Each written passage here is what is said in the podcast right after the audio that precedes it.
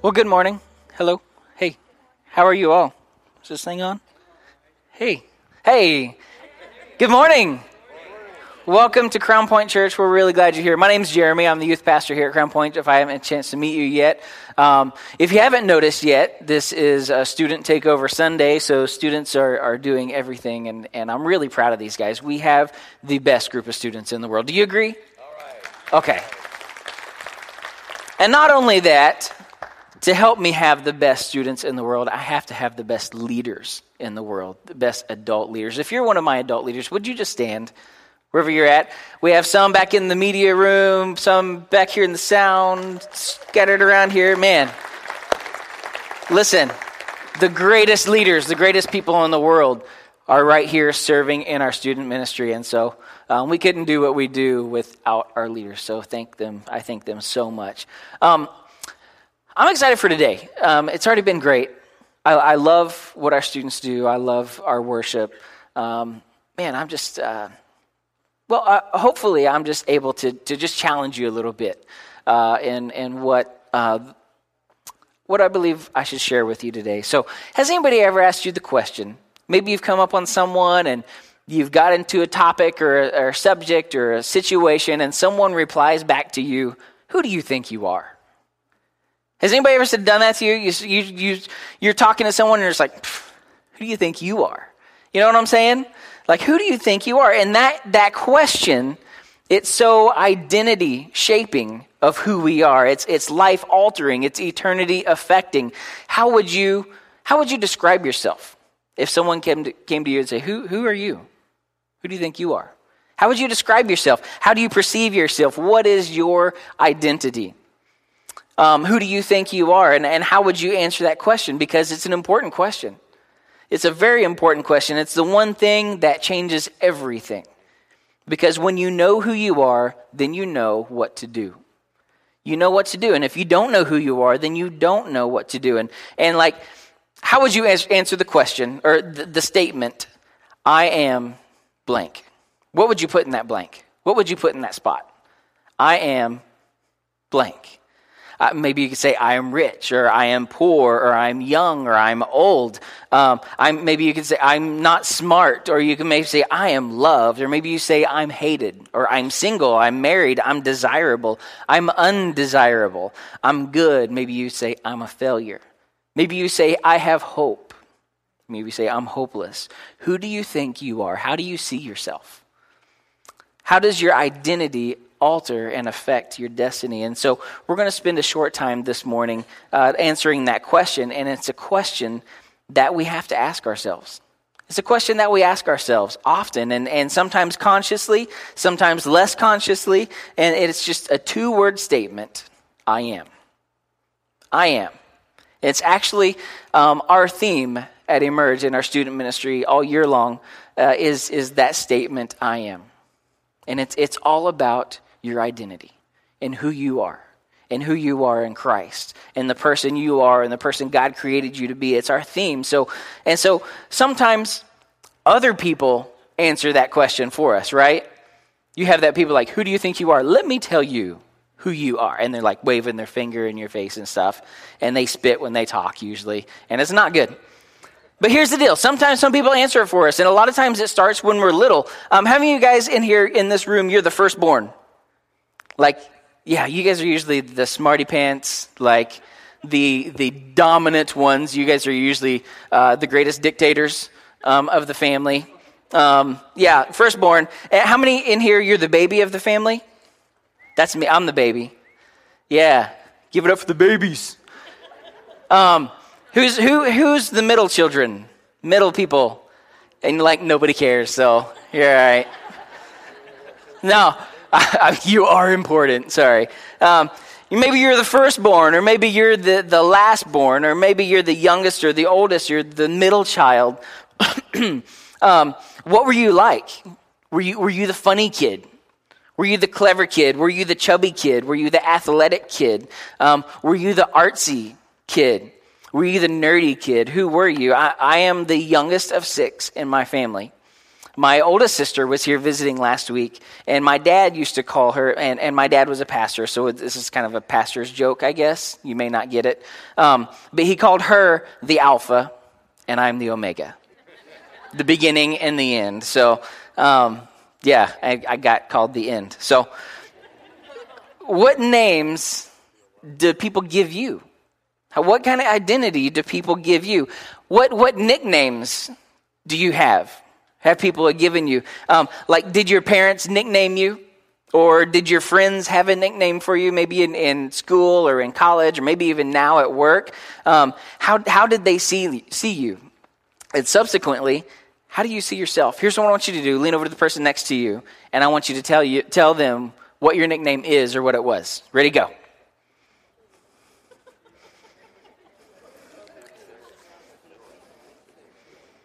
All right. Now that you've told each other your nicknames, here's what I want you to do. I want you to look each other in the eye and say, That's weird. Because usually your nicknames are weird, right? You got a weird nicknames a lot of times. And so here's the deal.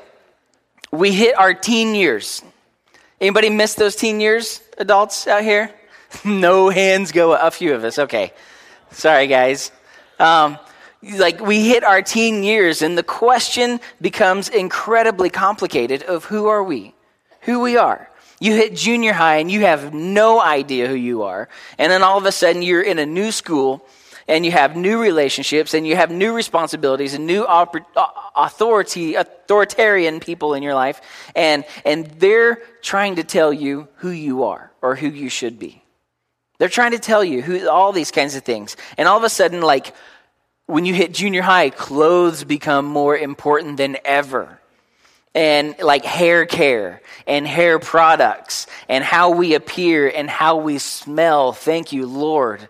And yeah, I love junior high kids, but I love them more when they wear deodorant. And, and like, and they ask themselves questions eh, like, am I succeeding or, or am I failing? Am I part of the crowd or am I on the outside looking in? And we go through our teen years and we try to decide who am I? We try to figure out who our identity is and who we are. And, and your identity, usually in that stage in life, it's in total crisis. You don't know who you are from one day to the next, and it's a mess. Um, I, I wasn't raised really around girls um, in my home, uh, young girls. And um, I have a daughter, um, Evie. She's seven. And girls are crazy. Don't tell her I said this, but, uh, and, and obviously I'm, I'm married to a girl. That's good. Um, but I've never, little ones. And like one minute she's crying, nobody likes me. Next minute she's like, yeah, tickle fight. You know, and like, what is this? This is so weird. Girls are so weird. And I don't get it. And we're just so trying to figure out who we are. We're trying to figure out who we are, and it's all about our identity. And once we identify our identity in Christ, we begin to discover who we really are. Let me ask you a different question. Let's turn it a little bit.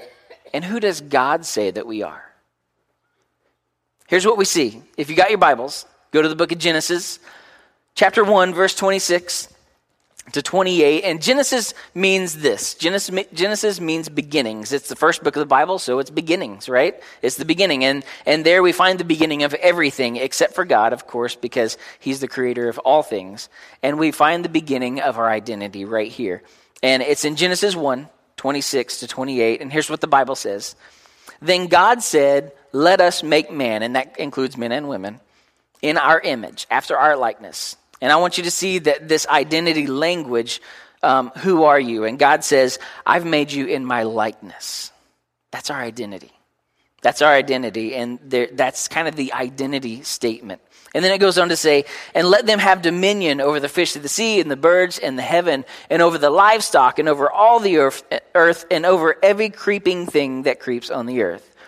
So God created man in his own image. In the image of God, he created him, male and female, he created them. And I love this next line. And God, what? What did he do? He blessed them. He blessed them. Who does God say you are? Here's the good news You don't have to determine or decide what your identity is because God has already chosen it. He's already told you, He's already chosen to reveal it to us. God has, in His kindness, chosen to speak to us. We need God to tell us who he, who he is, and we also we need to God to tell us who we are. We need to know both who God is and who you are. And the great thing about the Bible, about the scriptures, is that it provides both of those answers. It provides both of those things. And here's it, it tells us who God is and it tells us who we are. And God speaks to us primarily and firstly and most authoritative, authoritative, authoritatively, that's what I'm trying to say, through the scriptures. And so I need to stress to you the importance of the Word of God, the importance of the scriptures. Have the Word of God in you. And because God wants to speak to you through His Word, and He wants to hear from you through prayer. There's a couple ways that God speaks to us. One of us is one way is through prayer, but He also can speak to us directly through His Word, through His Scriptures. And if you, I say this to our students all the time how can you know what God says if you don't know what, His words say? It's, it's tough. And so God said that we are made in His image and in, in His likeness. And the image, uh, think of, uh, about the images in your life. Think about those every morning. Most of us, I would guess, get up and look in the mirror, right? Some of us don't like what we see. Some of us do like what we see, and that what that mirror doing, it's it's reflecting back our image. It's reflecting back who we are, our likeness. It's showing us and it's revealing to us who we are. And what God says is that through the Spirit, He wants His attributes to be visible on the earth. And He wants creation to know something about Him. And, and so God has created us in His likeness, in His image, as his mirrors, and we're made to mirror. And so God is loving. We should love. Uh, when, when we love, uh, when we reflect his love to others, God is truthful. When we tell the truth, we reflect his truthfulness to others. God is forgiving. When we choose to forgive others, God is reflecting his grace and his mercy to others. God is generous. And when we are generous, we're reflecting his generosity to others. And so our life is to be one of mirroring. It's mirroring. We're supposed to be like Christ. And it begins with, uh, it, doesn't begin with us, it begins with God. And the goal is here is, is not for the world to know us, but for the world to know him. That's our goal.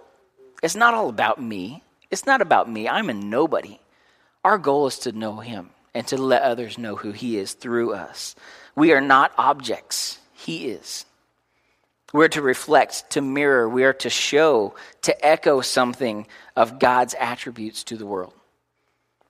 So, what that means then is this the glory goes to God.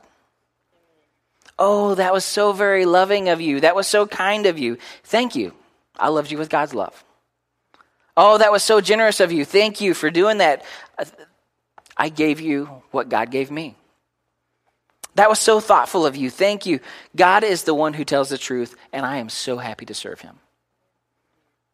What that allows us to have, church, is, is this courageous humility. To be bold, to be generous, to be loving, to be truthful, and not asking, what does this make me look like? But how does this rightly or wrongly reflect God? Do you see the difference? And so many of our identity decisions are about, well, how will this make me look? How does this make me look? And, and that's the wrong question. The question is, how could they see God through this? How could they see God through this situation? And that's the right question. How could I reflect? How could I image? How could I mirror God in this moment. We're not God, thank God, but we are a mirror that reflects God. We reflect Christ. And that's why Jesus is called the image of the invisible God. And that's why Jesus said, If you've seen me, you've seen who? The Father, God. And what's he saying? He's saying that he is the perfect mirror. He's the perfect mirror. He's the sinless mirror. Everything that could be seen about God's character is made visible on the earth through the life, death, burial, and resurrection of Jesus. He's the image of the invisible God. Um, if we've seen him, we've seen the Father. And that's what he says. And in fact, that's what he dies. And, and he dies because he keeps making that claim. He keeps saying that. And he rises from the de- death to show us the love of God and the justice of God and the forgiveness of God. And he continues to mirror and to reflect, to image, to show what the Father is like to the world that he's made. We're blessed to bless. We are so blessed to bless. And, and what it says, that last line. What, what was it I had you guys say? That last line of that scripture? Does anybody remember? He blessed them. God blessed them. He blessed them, and they, they didn't earn their blessing. In fact, it wouldn't be grace if it was earned. God blessed them. You're blessed to bless. God is going to bless Adam and Eve so they can be a blessing to the world, and, and we are blessed to bless. And so, whatever God teaches you is, is so you might teach others. Whatever God gives you is so you might give to others. Whatever God does for you is so that you could learn to do that for others. Two things I want to say. If you got your notes, write this down. Two things. Number one is, is this your identity is received, it's not achieved. Your identity is received, it's not achieved. Adam and Eve didn't do anything to obtain this identity, they didn't do anything. God made them, He spoke to them, He defined them, and God blessed them. It's all God. It's all God. Your identity is not achieved, it's received. It's something that He's given to us. It's not something you do, it's something that God does. It's not what you earn, it's what He gives. And I want you to see that this morning and the importance of that. Because you know what that does? It frees you up from the performance trap. It frees you up from the competitive trap. It frees you up from bitterness. It frees you up from the jealousy and the coveting that marks our world. It lets you be who God made you to be and rejoice in who God made them to be. And together, seeking to mirror and image Him, because it, it, it's not about us, it's about Him. Number two, second thing, you are not more valuable than anyone else, and you are not less valuable than anyone else. That's pretty cool. All people equally bear, all people, everyone. Look at the person next to you and say, That's you. All people equally bear the image and the likeness of God, male and female, young and old black and white, rich and poor, first world, third world, born and unborn, healthy and sick. We all bear the same image and same likeness of God. One of the great lies is that some people are, are more vulnerable than others. And let me say this that your net worth has nothing to do with your self worth. your net worth has nothing to do with your self worth. We, we equally bear the image and likeness of God profound implications for not only how we see God, but how others, how, but how others, um, how we see others, and how others see us. Next question: Who does the enemy say you are? Who does Satan say you are? He's called the father of what? The father of lies. And you see, the power in a lie is this it doesn't need to be true to destroy you. They don't need to be true to destroy you. If I told you right now, Josh, right here on the front row, we're good friends, right? You're a complete loser. I can't stand you. You look funny in that hat. Yeah. I, okay. it's not true. None of that's true. I, I love Josh. He's a good friend of mine. Hopefully, anybody took that weird. It's not true. But here's the deal if you believe what people say about you, it will change your entire life. It'll change everything about you. If Josh stood here and believed what I just said about him, I don't think we'd be friends very long. He might come up here and tackle me or something. But if you believe what others say about you, it will change your entire life. The way a lie works is that its power is ultimately contingent upon whether or not you believe it. And that's what Jesus says elsewhere. He says, they will know the truth, and the truth will what? Set them free. But know this just as Satan, just as the enemy, he came to Adam and Eve, he's going to come to you, and he's going to tempt you. And whatever destruction he has intended for your life, it will begin to, with him trying to erode your confidence in what the Word of God is and what the Word of God says. It will try to erode your confidence in what God says about you. And here's what he says Genesis 3, verse 5. it says, For God knows that when you eat of it, your eyes will be opened, and you will be what? You'll be like God. You'll be like God. And there's the identity statement. That's the enemy. That's, that's Satan speaking. That's the identity statement right there. And what did God just say not long ago in Genesis 1? He said, Let's make them in our image. And what was that word? In our likeness. And Satan comes along and he says, Well, here's a way for you to be like God. And God says, Hold up. I've already made you like me. Adam should have opened his mouth. what a loser. Um, he should have opened his mouth. He should have said something. He should have said, Hey, well, hold up. God just made us just not long ago in his likeness, and our identity is received from God. It's not achieved by us. It's not about who we are, but God has already blessed, and now we need to trust that. Did you see it? It's kind of amazing. And, and Satan, what he's going to do, he's going to come to you and he's going to lie to you and he's going to lie to you and he's going to lie to you and he's going to tell you that in some regard, in some way, your identity can be achieved by you, not received from God. And I tell you these things because I love you. I love you. You guys are great. You guys are awesome. You're so cool. Do you believe it? no, I, we tell you these things because we care. And I know, it, like in my own life, and in my family, and in our church family, the people who do the most damage to themselves, it's sometimes often rooted in a false understanding of their identity. And it's because somewhere the enemy has come to them and he's whispered to them and he's told them that they are somewhere someone that they're not. And the result is this then they accept that lie for their identity.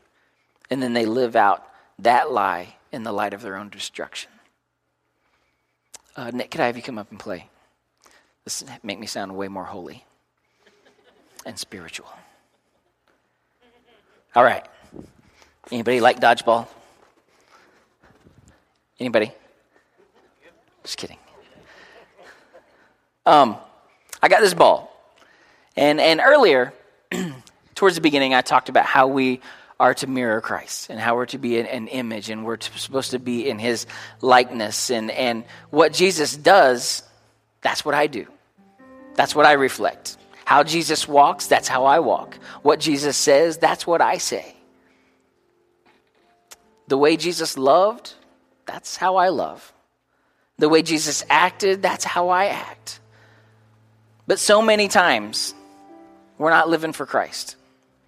So many times we're not living Him, we're not following Him, or, or we've believed that lie too long that we're nobody, that we're worthless. We aren't living for Christ. And, and so what Jesus is doing, he, he's the what? He's the light of the world. So what he's doing, he's trying to come and reflect off of us. And that's not much of a reflection there. And this is us, by the way. He's coming, and there, there's not much of a reflection going on here. And, he, and he's saying, we're not very effective in who we are in Christ because we've started to believe that lie of what the enemy says we are. We've believed it for far too long, and so our reflection has become covered. We don't put off a good reflection of what Christ is. We start believing that lie, and Christ, He's the light of the world. And He comes in and He tries to reflect Himself off of us onto the world, and, and we're supposed to reflect in, reflect, and it's not happening. It's not working because we've chosen to believe the lie of what the enemy says. But if we are living how we should be, if we are following the words that Christ says, if we do believe who he says who we are, and that identity is, rooted in him, if we believe that, all of a sudden he comes in. I don't even need this, but he comes in and he shines this, and it shines all around, shines all around the whole place. And this is who we are in Christ. We're supposed to be a mirror. And God comes in and He shines His light on us, and it, it's a mirror, and that image reflects off of us, and it goes out. It goes out. And we tell other people, and we're showing other people, this is how I love. I love this way because this is how God loves. I care this way because this is how God cares. I give this way because this is how God gives. And it's so it's so important that we learn today who we are in our relationship with Christ, who I am. Our media, our friends, the world, it tells us this is what we should be and this is how we should act and this is what you should do. And so we try to fill our lives with this empty stuff. And Jesus is saying, Hello, I'm over here. I, have already showed you, I've already told you who you are. And the enemy says, he comes to you and he says, You're worthless. You're a failure. You're a sinner. You're destined for death. You're ugly. You're sick. You're poor. You're messed up. You're no good. You're unloved. You're awful. You're too young. You're too old. You're not smart enough. But here's the best part. Here's the cool part. This is the part that I really love. When Christ is in your life, you can say, I am. You can say, I am a child of God. You can say, I am forgiven. I am saved by grace. I am accepted. I am healed. I am a new creation. I am free. I am set free. I am destined for life, not death. I am beautifully and wonderfully made.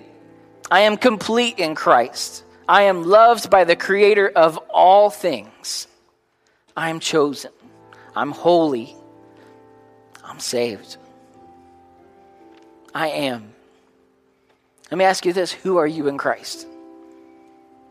Who are you in Christ?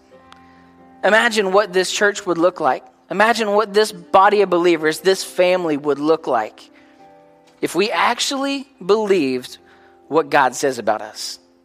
If we actually believed what the scriptures say about us.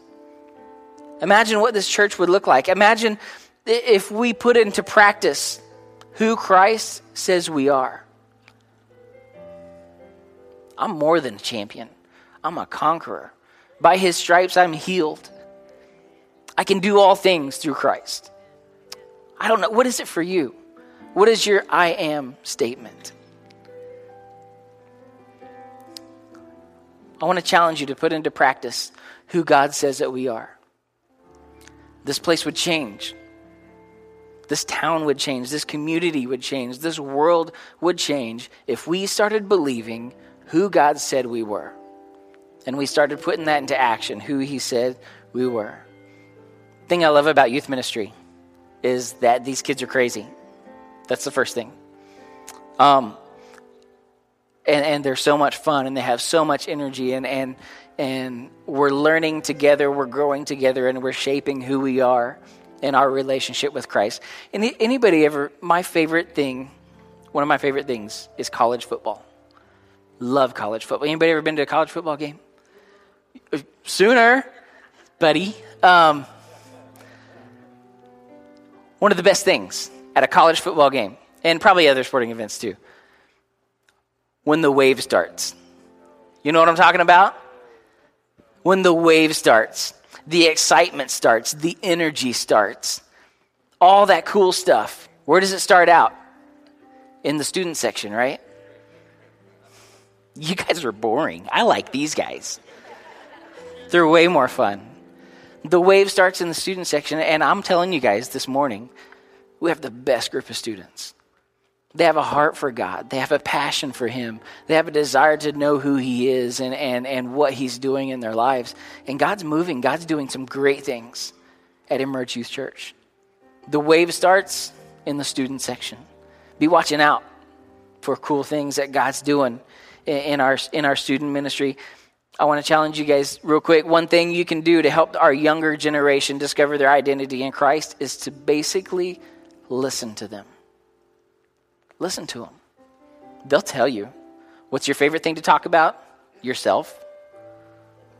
Start a conversation. Listen to them. Take them seriously today, not just some distant future leadership position. There are things that we can learn from our younger generation so much more than just help me figure out my computer or my phone. There's so many more things that we can learn. And an effective ministry to this younger generation means helping these young believers discover their own mission in the world, not merely just asking them to wait their turn. I want to wrap our service, wrap up our service like this today. Today we talked about how we're made in the image of God, and in Genesis one twenty seven. Um, but uh, that, that's where we talked about. Um, but through our sin, Romans five ten, it says we became the enemies of God. And today, if you're if you're here, you've got sin in your life. You're living in sin. Or, or maybe if you're here this morning and, and you haven't, you've never trusted Christ as your Savior, you're loved by God, you're made by God, but your sin has separated you from God. I want to lead you in a prayer. Um, uh, everybody's heads bowed, everybody's eyes closed, please. No looking around. And, and here's what I want you to do we're going to say this prayer out loud together, everyone. And the Bible says that if you confess with your mouth that Jesus is Lord and you believe in your heart that God raised him from the dead, dead you will be saved. That's today. You need to accept Christ in your life. If that's you in this room, that you say you're sitting in your seat and you're saying, That's me. I need Christ. Maybe I've never accepted him, or maybe I'm really far away from him. And today you say, That's me. I need him in my life. Would you just raise a hand? Thank you. Thank you. Is there anyone else? Anyone else? Just put a hand up real quick and then you can put it right back down. Thank you. Is there anyone else? I want to lead you in prayer this morning. For everyone who, who wants to ask Jesus into your heart, or maybe you need to let Jesus back into your heart, this is your opportunity. And I want everyone in this room to repeat this prayer after me, and, and this is going to be your moment. This is going to be your statement. This is going to be your I am moment. Maybe at the end of this, you could say, I am saved. I am loved. I'm accepted. This is going to be your moment. Here's what everybody repeat after me and say, Heavenly Father. You can do better than that. Say, Heavenly Father, Heavenly Father. I give you my life. I believe that Jesus is your Son. I believe he lived a sinless life. I believed he died a sinner's death and my sin was on him. I believe Jesus rose from the dead. And on the third day, and I believe I, as I confess my sin, that you will forgive my sin. I turn from myself. Jesus, I look to you. Save me, heal me, cleanse me, make me new. In Jesus' name. Amen. Let's celebrate those few who lifted their hands this morning.